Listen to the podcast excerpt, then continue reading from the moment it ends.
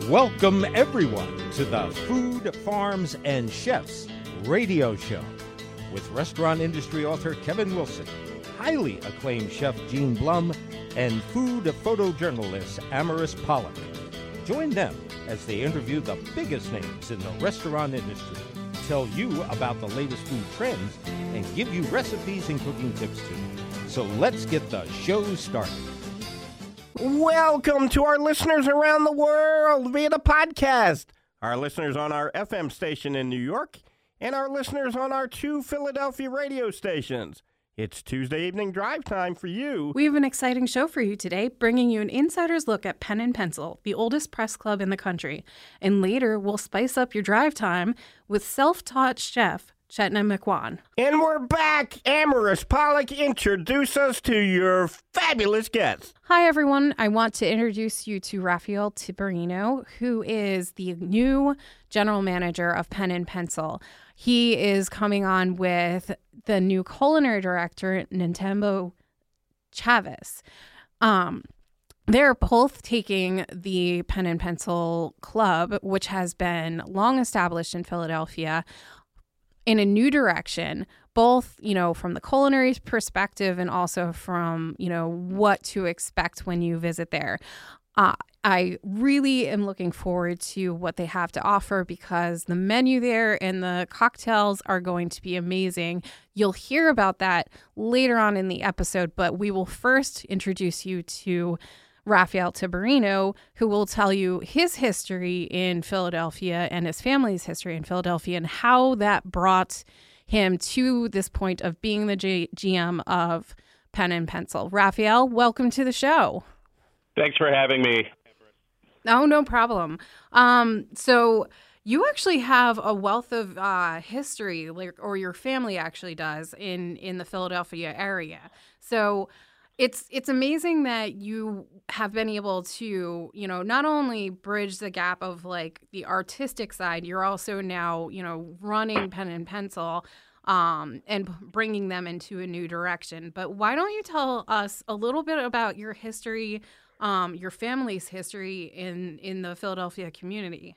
Yeah uh, let's see. Let me make this long story as short as possible mom and dad, my father met my mother at a uh, going away party about a block away from uh, where our family compound is in uh, West Philadelphia. She had just uh, graduated from uh, the Academy of Fine Arts and uh, had the, uh, I don't know, either the cool headedness or the craziness to say, you're the woman I'm going to marry the first time he met her. So uh, my mother pretty much just thought she was, uh, he was insane and uh, wrote it off like that. So was living in New York, my uh, my father showed up there, and uh, he was extremely persistent.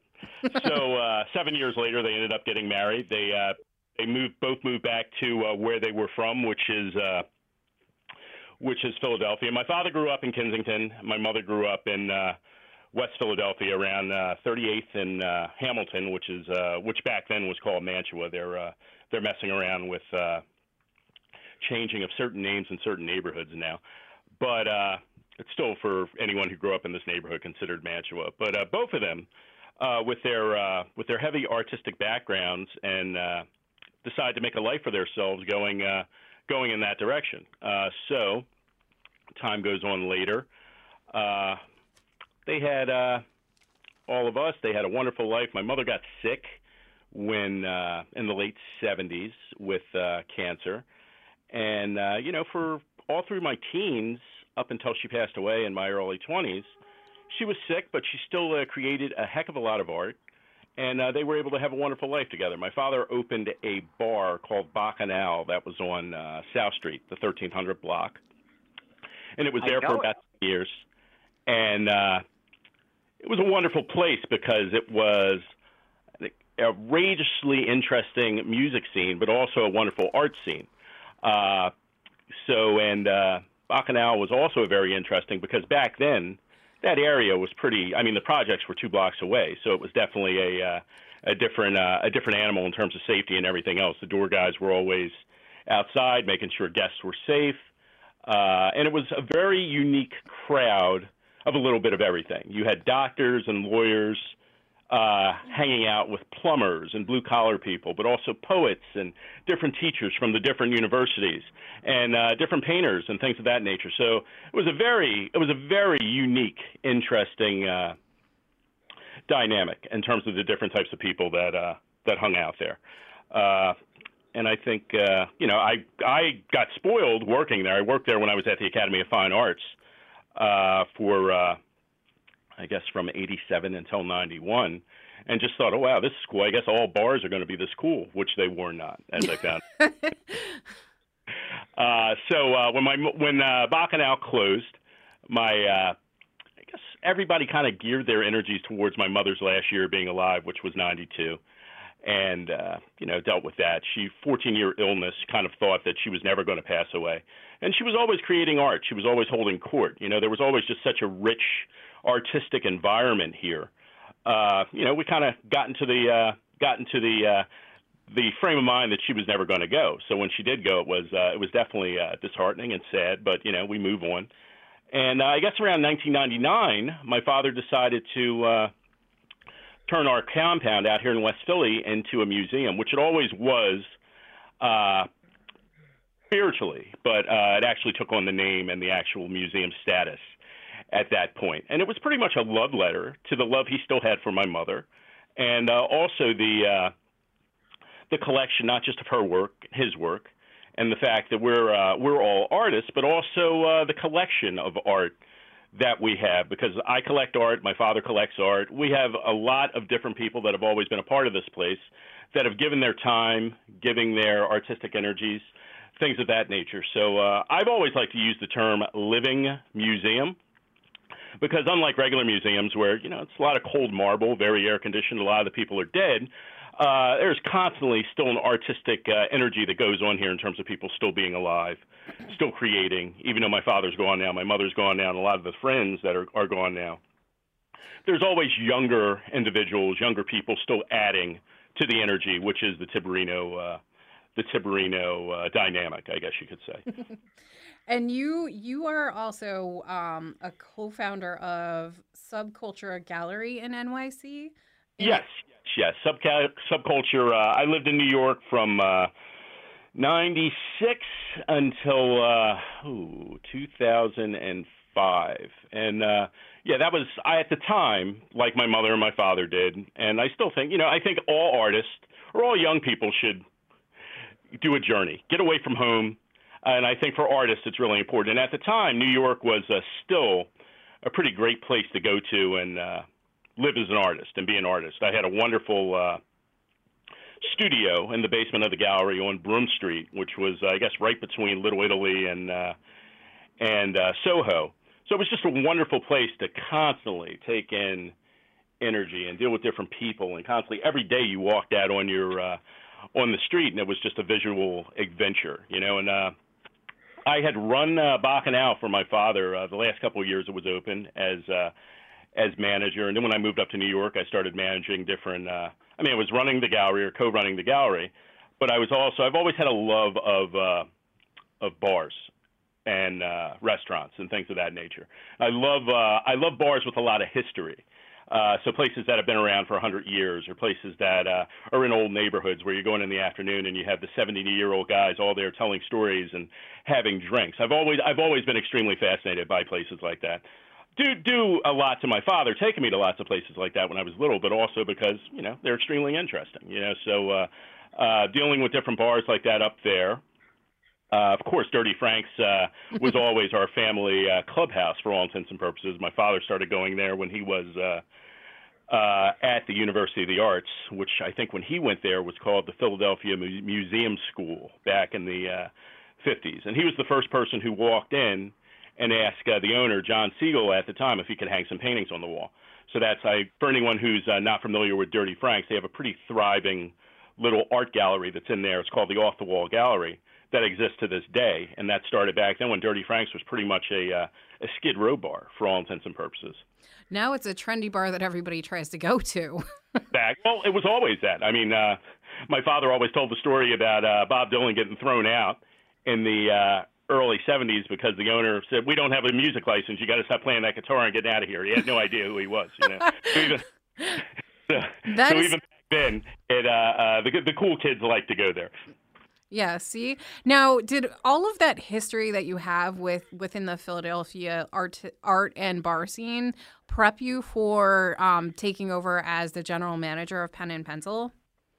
Oh, definitely. I mean, uh, you know, it's always been kind of just a part of what I do and uh, what my father used to do. Uh, you know, hanging art shows at different bars and running uh, art art events and uh, you know wine and cheese events at different bars. I did a vintage wine bar for uh, for a load of years. I did it at uh, all kinds of different places. So yeah, I mean, Bacchanal was kind of the start of that. Uh, the other bars I worked at, from the Trocadero to uh, to uh, God, what are some of the other bars? Uh, Grape Street Pub. We did all the murals up there when Grape Street was uh, up there back in the early uh, 90s, uh, before uh, Barney Weiss and his sons uh, relocated down to uh, Center City and and took over Woody's and uh, Voyeur, and uh, I think they had the Palmer Social Club before that. So it's all it's all a history lesson, and it's all uh, everyone knows everyone, and and just jumping through time and taking your experiences uh,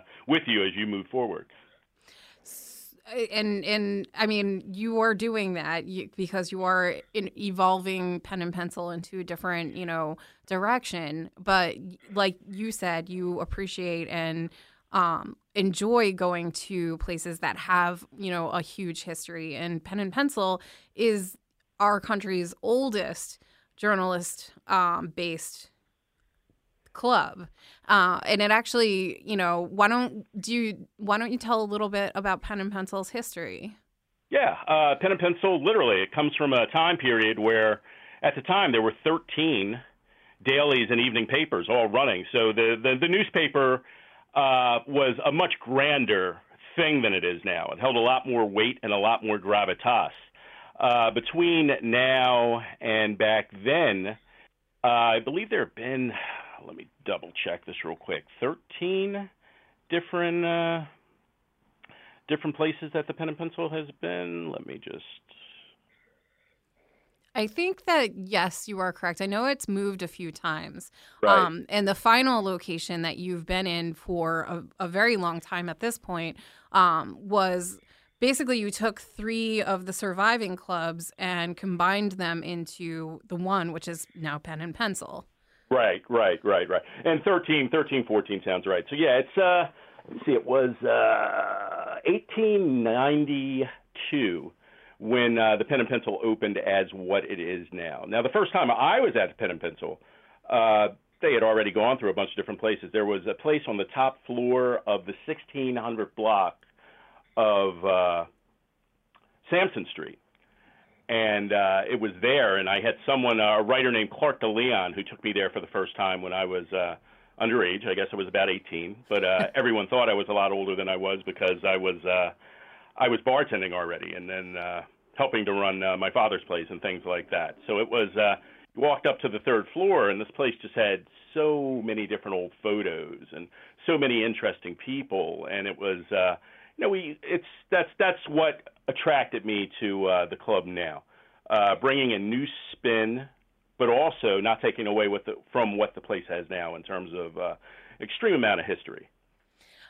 And it does. I know that there's um, guest speakers that come into uh, pen and pencil, and they, you know, discuss. They bring up discussions or whatnot. And there's been some infamous um, and notable people who have been guest speakers that have been in pen and pencil, um, including I think uh, a past mayor of Philadelphia. And even uh, president of the U.S. had had snuck in at some point in time. Right, right, exactly, exactly. And we like the uh, the term off the record because what happens there pretty much stays there. So it's uh, everyone that comes in and talks. It's uh, they're supposed to have a little bit of a uh, a free way to just like talk and enjoy themselves, talk about certain things, but the press aren't there to write stories about what they're saying either. so it's a more more relaxed environment. Uh, exactly, exactly, very much so. and now, of course, when everybody's you know sitting down, relaxing, and having off the record discussions, um, what better way to have those discussions without you know than than to add in food and drinks? Because Oh. I Exactly. back uh, back when I used to go there over the years. I mean, I've been going to the Pen and Pencil uh, since since I was a youngin. And when I used to come down from Manhattan, I would always go, you know, in there, take friends late night or whatever. But the gentleman who cooked there for uh, a long time and was one of the head uh, bartenders and is still there, uh, kind of the uh, the elder statesman to the club at this point. His name is uh, Dennis Hagen.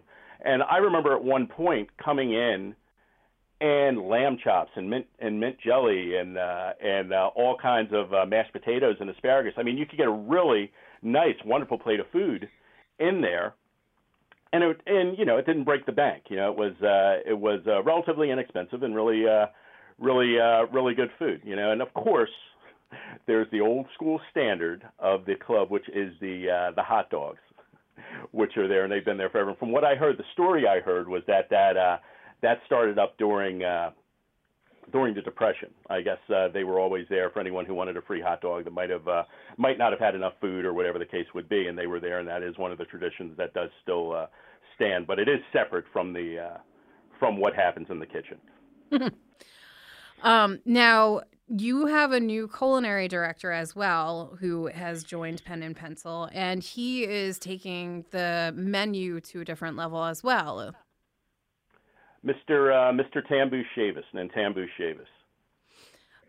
And uh, we go back a ways to high school actually, and I've always uh, I've always respected him as a person, and uh, in more recent years I uh, became a real good uh, a, a big fan of what he does in the kitchen, so to speak. So when uh, it got to me taking over this kitchen or the the whole place and thinking about what was going to happen in the kitchen, I wanted to try to do something a little different, but something a little interesting also, and something with someone who is a bit of an artist in the kitchen and won't just stick by, you know, things that everyone expects and maybe do stuff a little bit different. And I thought he was the uh, he was the perfect choice for that. And I, you know, I know that you have to be a member in order to be one of the participants, like somebody who's walking in or um, you know, or asked to join for the evening, like you've mentioned a couple of times.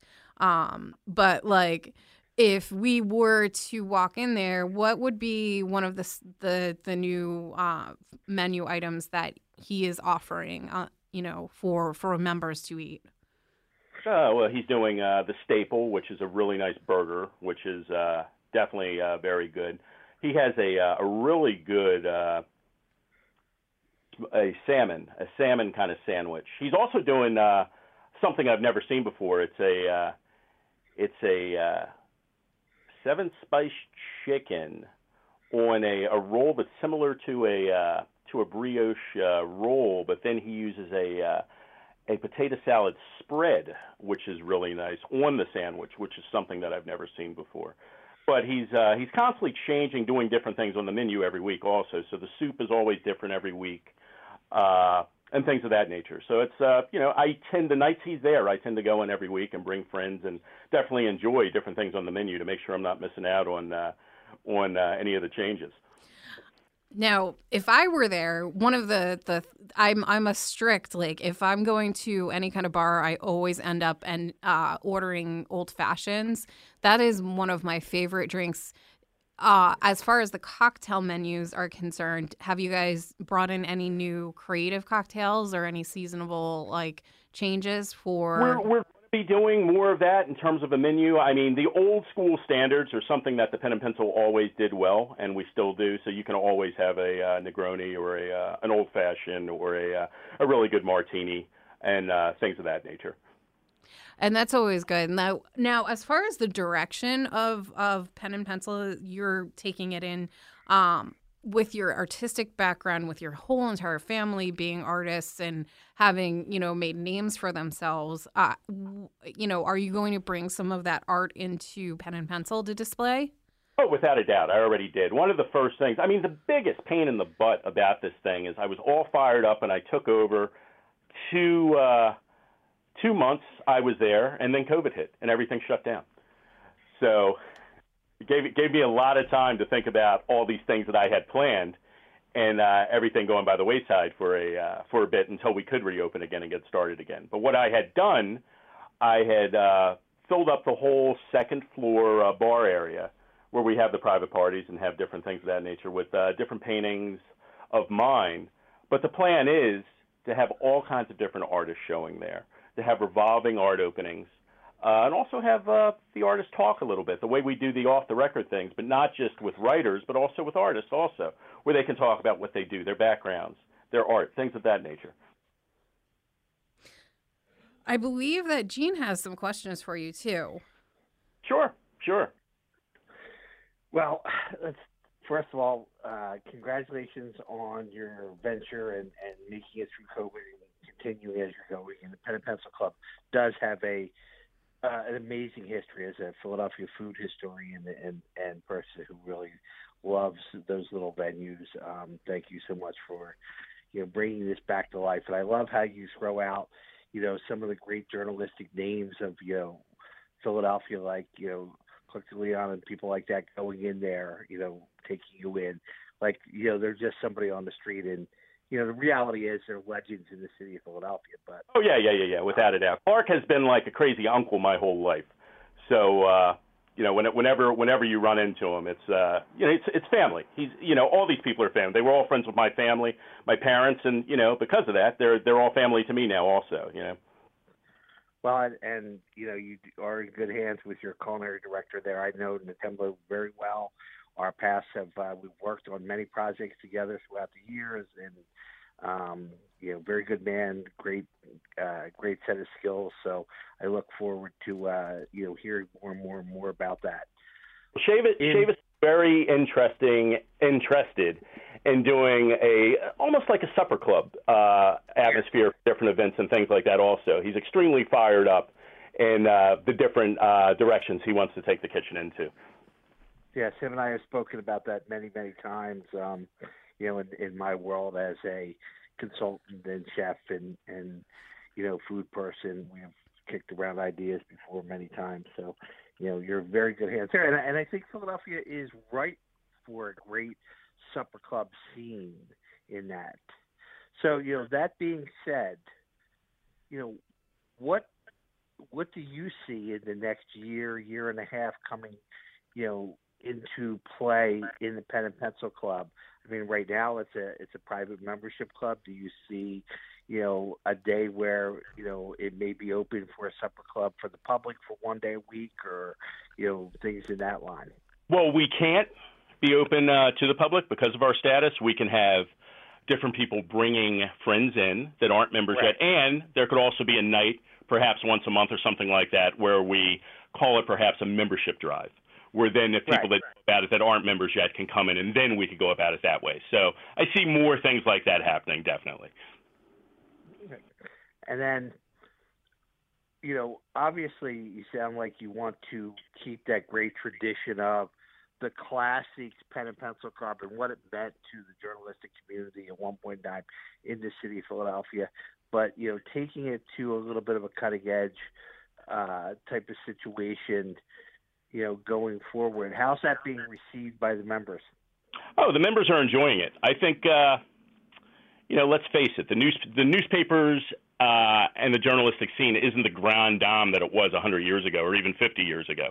So it's uh, it's just bringing in a new energy, which I always find to be nice, if, if especially with places that have been around for a long time. You know, it's uh, people that are writers, even that are younger and things of that nature, but maybe just don't know about the place yet, or people from other cities that are hearing about it for the first time, and when they come, they reach out to me about how can I come in, how can I see the place. I think it's I think it's uh, it's important to keep the place relevant by keep, keeping some freshness, but also not throwing out what made it exciting and what makes it interesting to walk into that place. People don't, you know, understand the great heritage like the Pen and Pencil Club. Another one that comes right to mind that I love so much, you know, down a little bit more South Philadelphia is the Mask and Wig Club, which is you know very I've, similar. You know, I've been there for many many a wedding. It's definitely a uh, or a wedding reception. It's definitely a great place.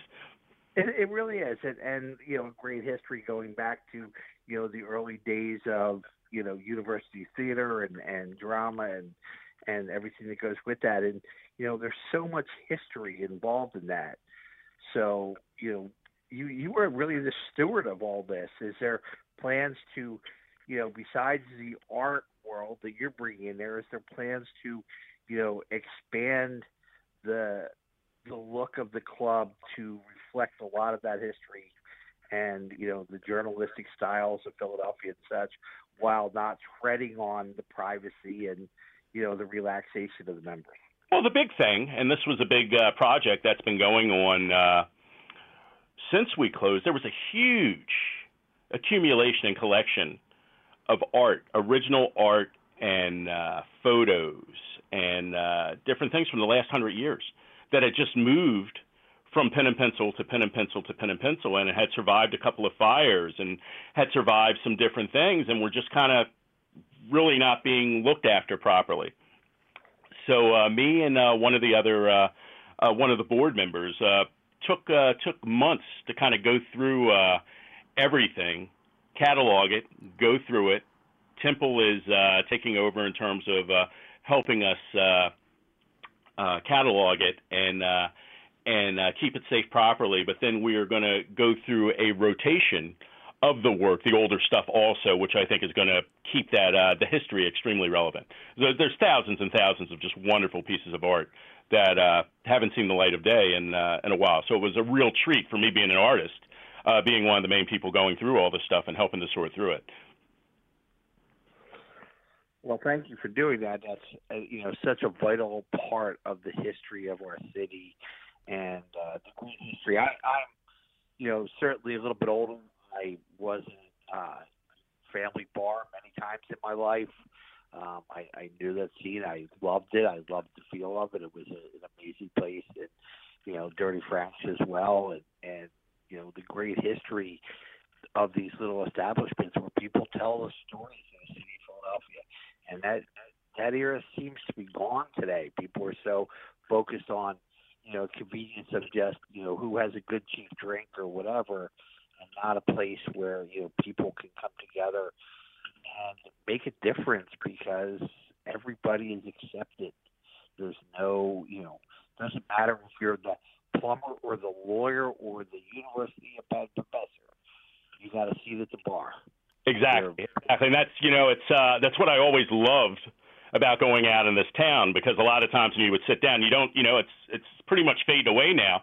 I knew your father or I knew your mother, no matter where you went to sit. You know, oh, your father grew up here. Yeah, I knew them. And now, uh, you know, if you if you don't see the old guys in the room anymore, you're probably the old guy in the room. You know. Oh, I'm certainly the old guy in the room. Don't worry about that. Yeah. and it was uh, it was Tim Haas who was uh, the treasurer of the club for years. Uh, who who helped me out, uh, who took over as uh, being the uh, uh, the person to uh, help me take point in terms of going through all the artwork and things of that nature.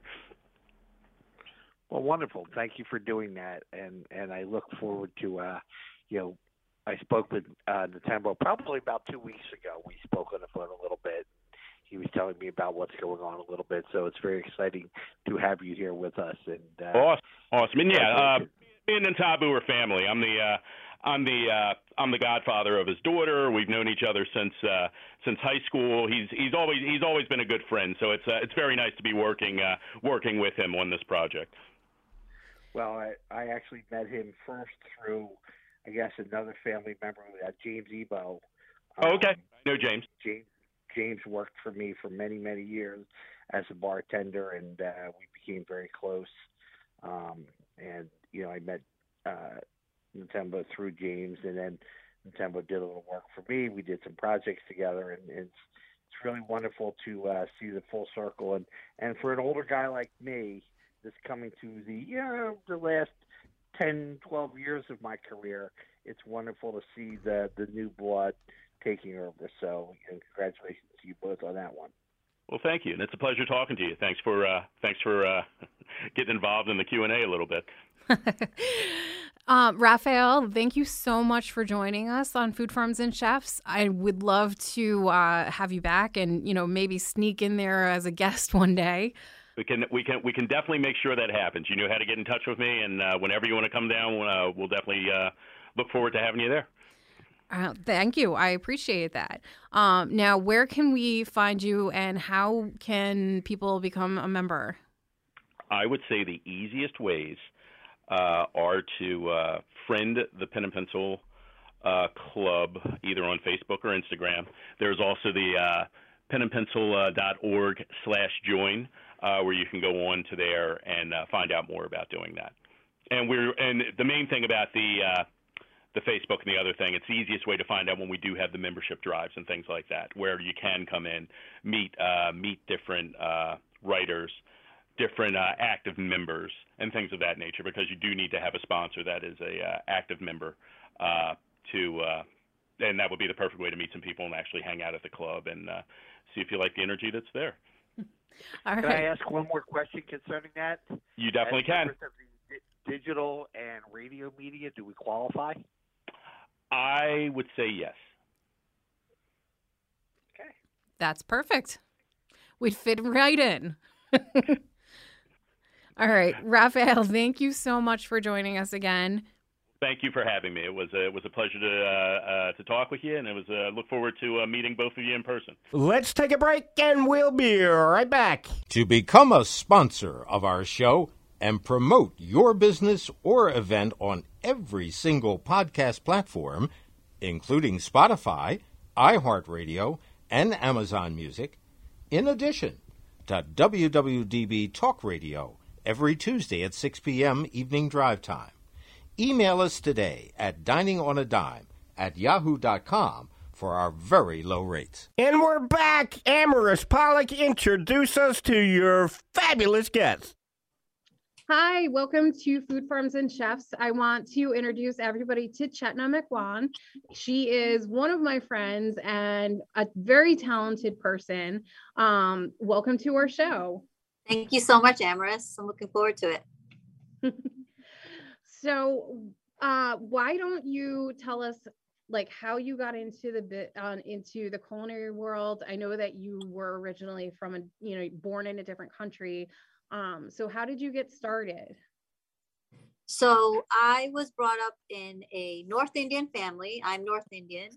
Um, and a lot of my cooking style is a mix because not only am I Indian, but my family was uh, brought up in Kenya in East Africa. So um, I've never been to India. I know it sounds funny because my family went from Africa directly to the US or the UK.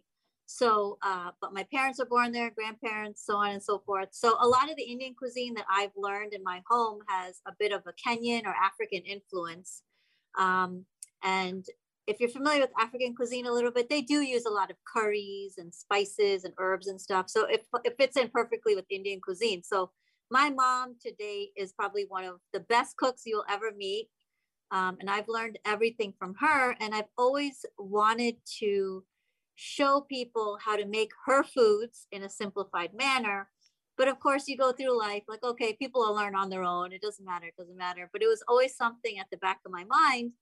Um, so life went on, college, got married. And so, and uh, I was telling my mom, like, hey, we really need to be able to show everybody how to make your your eggplant curry or your chicken curry.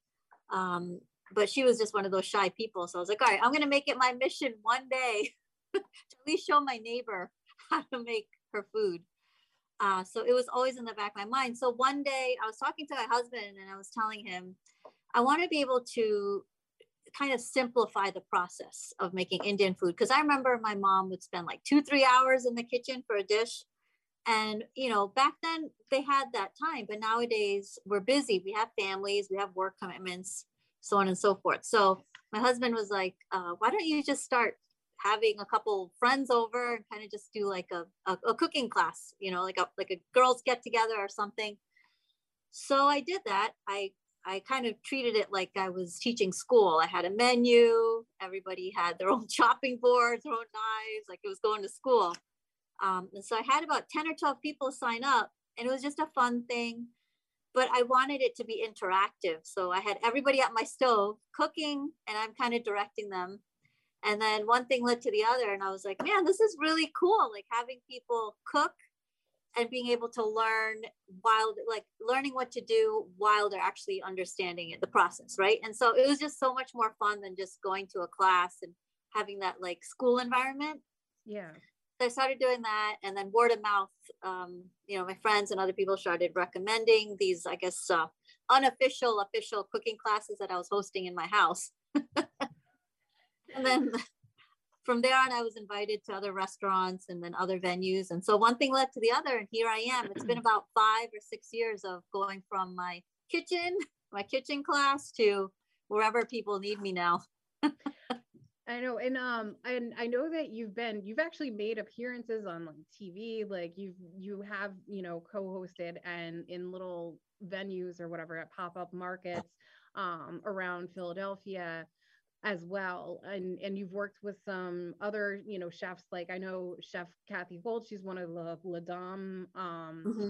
members as well so you know you you really do get around and you're like expanding um and i i hold you in very high esteem because i even brought you into one of my networking groups to uh to teach my my fellow ladies um, i remember how that. to teach or how to cook in indian cuisine it was so much fun. Yeah. And I really appreciate that. And I met a lot of people. And I think a lot of it is just, you know, taking the opportunity to meet people who are a little bit better than you just to learn from them, you know, yeah. and and even though I do Indian cuisine, I've grown up in it. You know what? There's so many other things that I still need to learn about cooking or even other cuisines or how, even how I can integrate other cuisines into Indian. And so it's just it's a fun process being able to just meet people because it's like food just completely brings people together, right? I mean, no matter yeah. what you believe, what you think, at the end of the day, like having a meal at the table is so awesome. Like it's nothing better than that, right? yeah.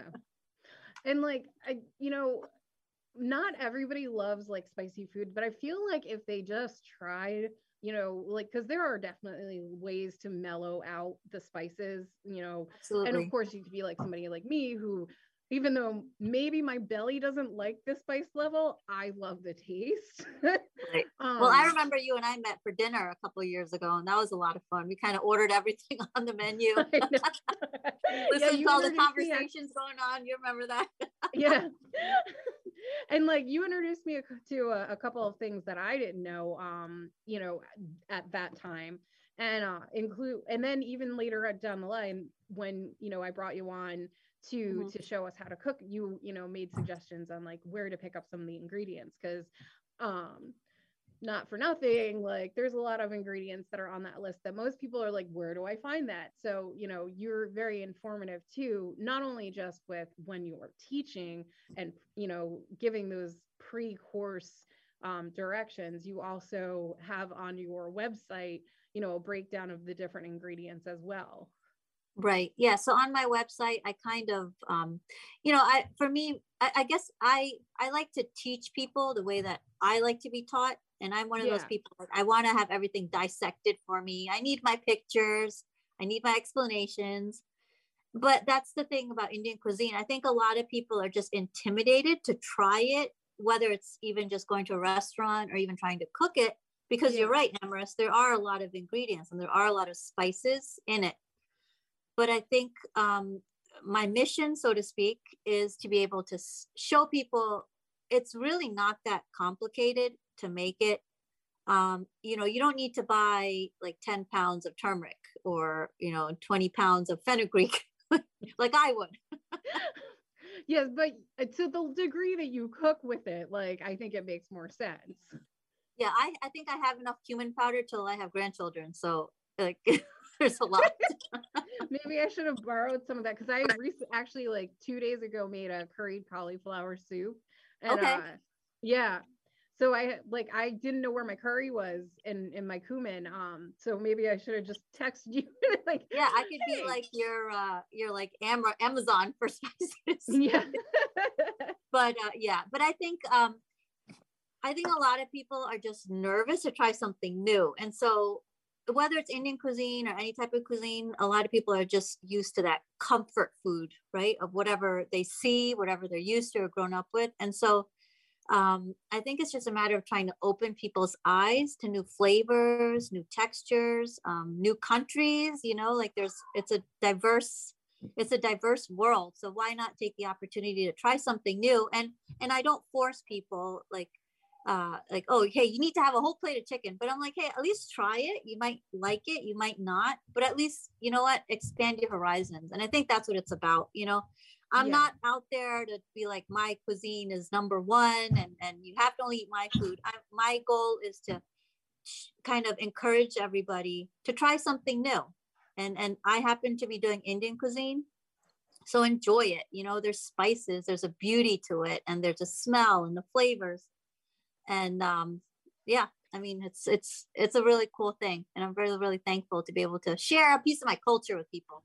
Yeah, and and that's just another aspect of it because i think like when you do teach you do explain things um you know while you're going along explaining like the ingredients why this is incorporated how this is going to blend you know how this mm-hmm. one thing uh, you know elevates another element so you know you actually get into like the different dynamics of of the actual ingredients themselves which is a beauty like a beautiful thing on its own as well because mm-hmm. you know each thing you know garners an, another element to like the flavor profile and what you're enjoying and tasting and, and involved in. And as you said every you know food is the center of you know every it brings people together. And why not bring people together bring ingredients together? Right. I agree. I agree i see we have a pop in um we got special um, guests everywhere. it's fine. It's live. um so you know along with with the different kitchens that you you've you know hopped into like the different pop-up um mm-hmm. I keep saying pop up, but it's more like an established kitchen that you know has like a ghost kitchen or a teaching kitchen. Mm-hmm. Um, you also have contributed recipes to you know various blog sites too. Right. Yeah. So, um, you know, when people are interested in Indian cuisine or specific ingredient, um, I'll try my best to kind of, you know, pull a recipe that pertains to that blog or what they're interested in, and kind of just share. Um, for example, you know, since we're on the topic about turmeric, um, maybe I, I did a live a couple months, I believe, right before um, Christmas about just the health benefits of turmeric and being able to talk about that um, because there are there's so many facets to different spices that um, I guess you know you can take it from a from a flavor aspect or or a health perspective um, or just a specific dish that people are interested in. And so it's been fun being able to contribute to different blogs and kind of you know work with different um, other personalities and other cuisines as well has been really really cool. Yeah. And you know like you said um I, I like that you mentioned the health benefits of turmeric because mm-hmm. I know that that along with cumin and um, something else uh, within that that el- those elements they they're anti-inflammatory. I think right. one of them helps with headaches, um, bloating. Like there's a lot of different health benefits to you know. Oh, there definitely are. Yeah um and for me a big one is especially like in the the cold time like the cold air the snow rainy day you know rainy mm-hmm. weather um anything that is an anti-inflammatory um naturally taking it is beneficial because i'd rather put something in my body that's all natural than you know chemical. Absolutely absolutely. So i know um when i my mom was a vegetarian so when we had dinner um most of our meals are vegetarian and it was just fresh vegetables freshly ground spices. Um, all of our sauces we'd use like a little bit of ghee maybe or oil.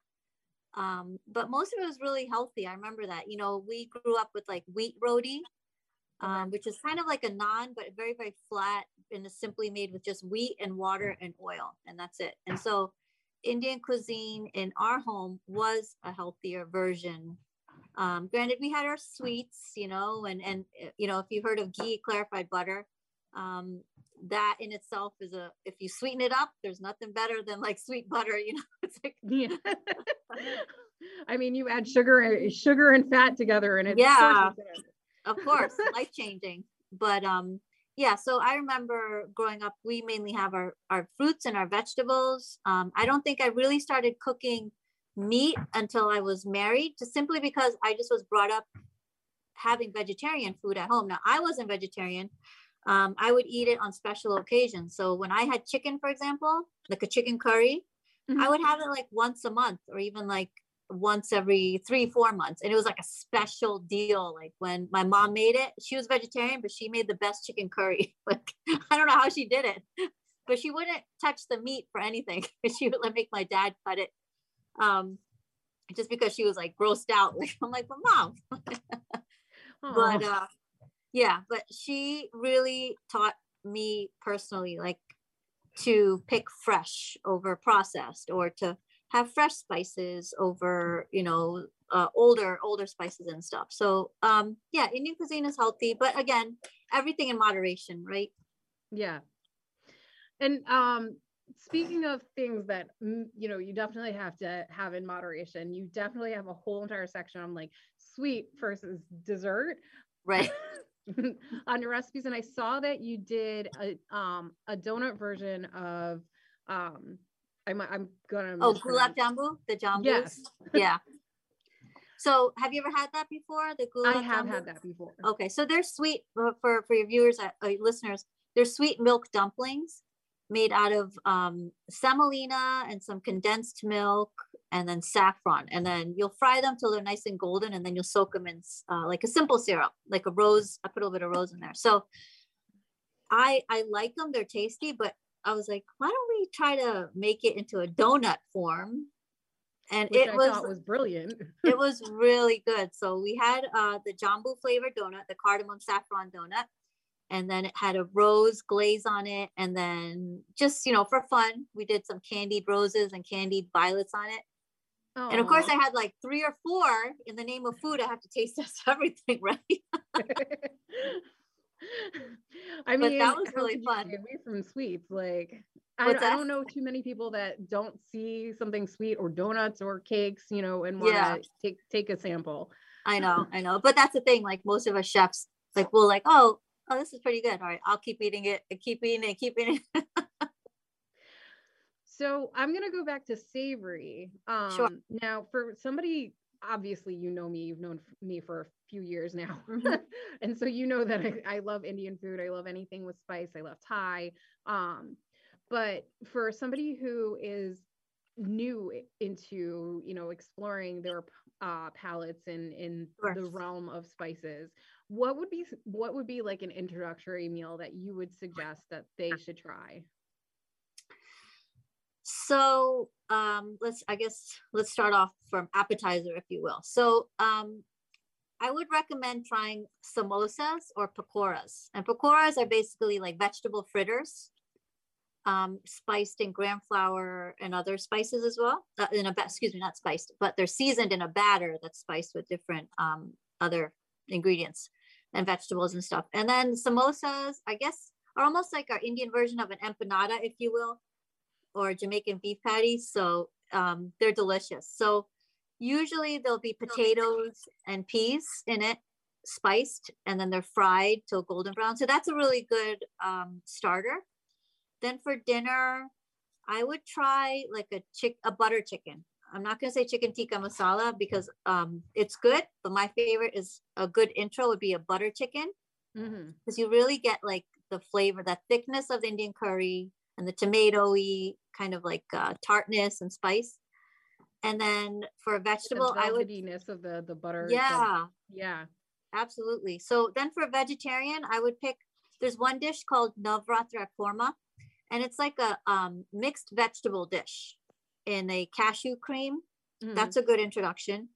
And also a palak paneer, which is spinach and Indian curd cheese. So those are two dishes that I would highly recommend. I guess a newbie would try because you just get a good. eh, They're not overpowering, you know. They're not intense flavors and stuff, but enough flavor that you'll get a good.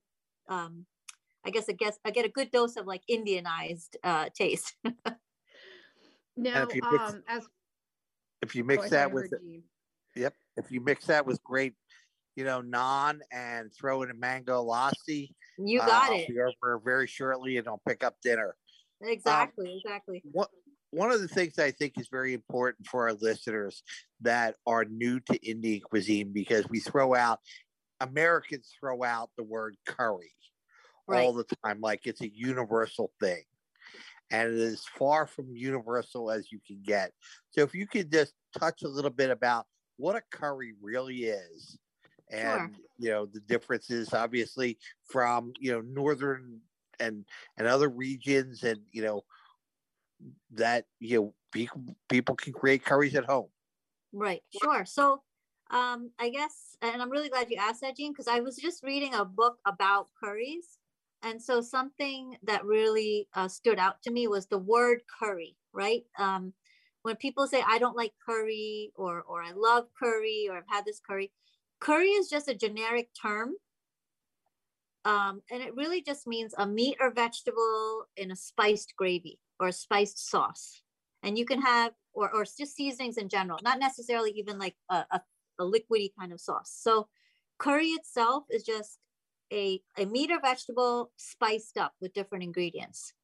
So North Indian curry has a lot uh, is a lot of like veggie based veggie based sauces, if you will. So when I make my sauces, I don't really use water or anything. I blend up tomatoes and onions and jalapenos and garlic and ginger and cilantro, and that's my base that and then you'll add your meat and vegetables as well um, south indian curries use a lot of coconut and tamarind and a lot of those sweet and sour flavors as well and a lot of fish from what i understand fish and a lot of um, rice flours as well and north indian on the other side are a little bit more of like thicker creamier dishes as well so curry itself is not necessarily like just a just a a, a name like for a specific dish. It's just the idea of a meat or vegetable in a seasoned broth, so you will, or a thick seasoned sauce. I like that definition. Mm-hmm.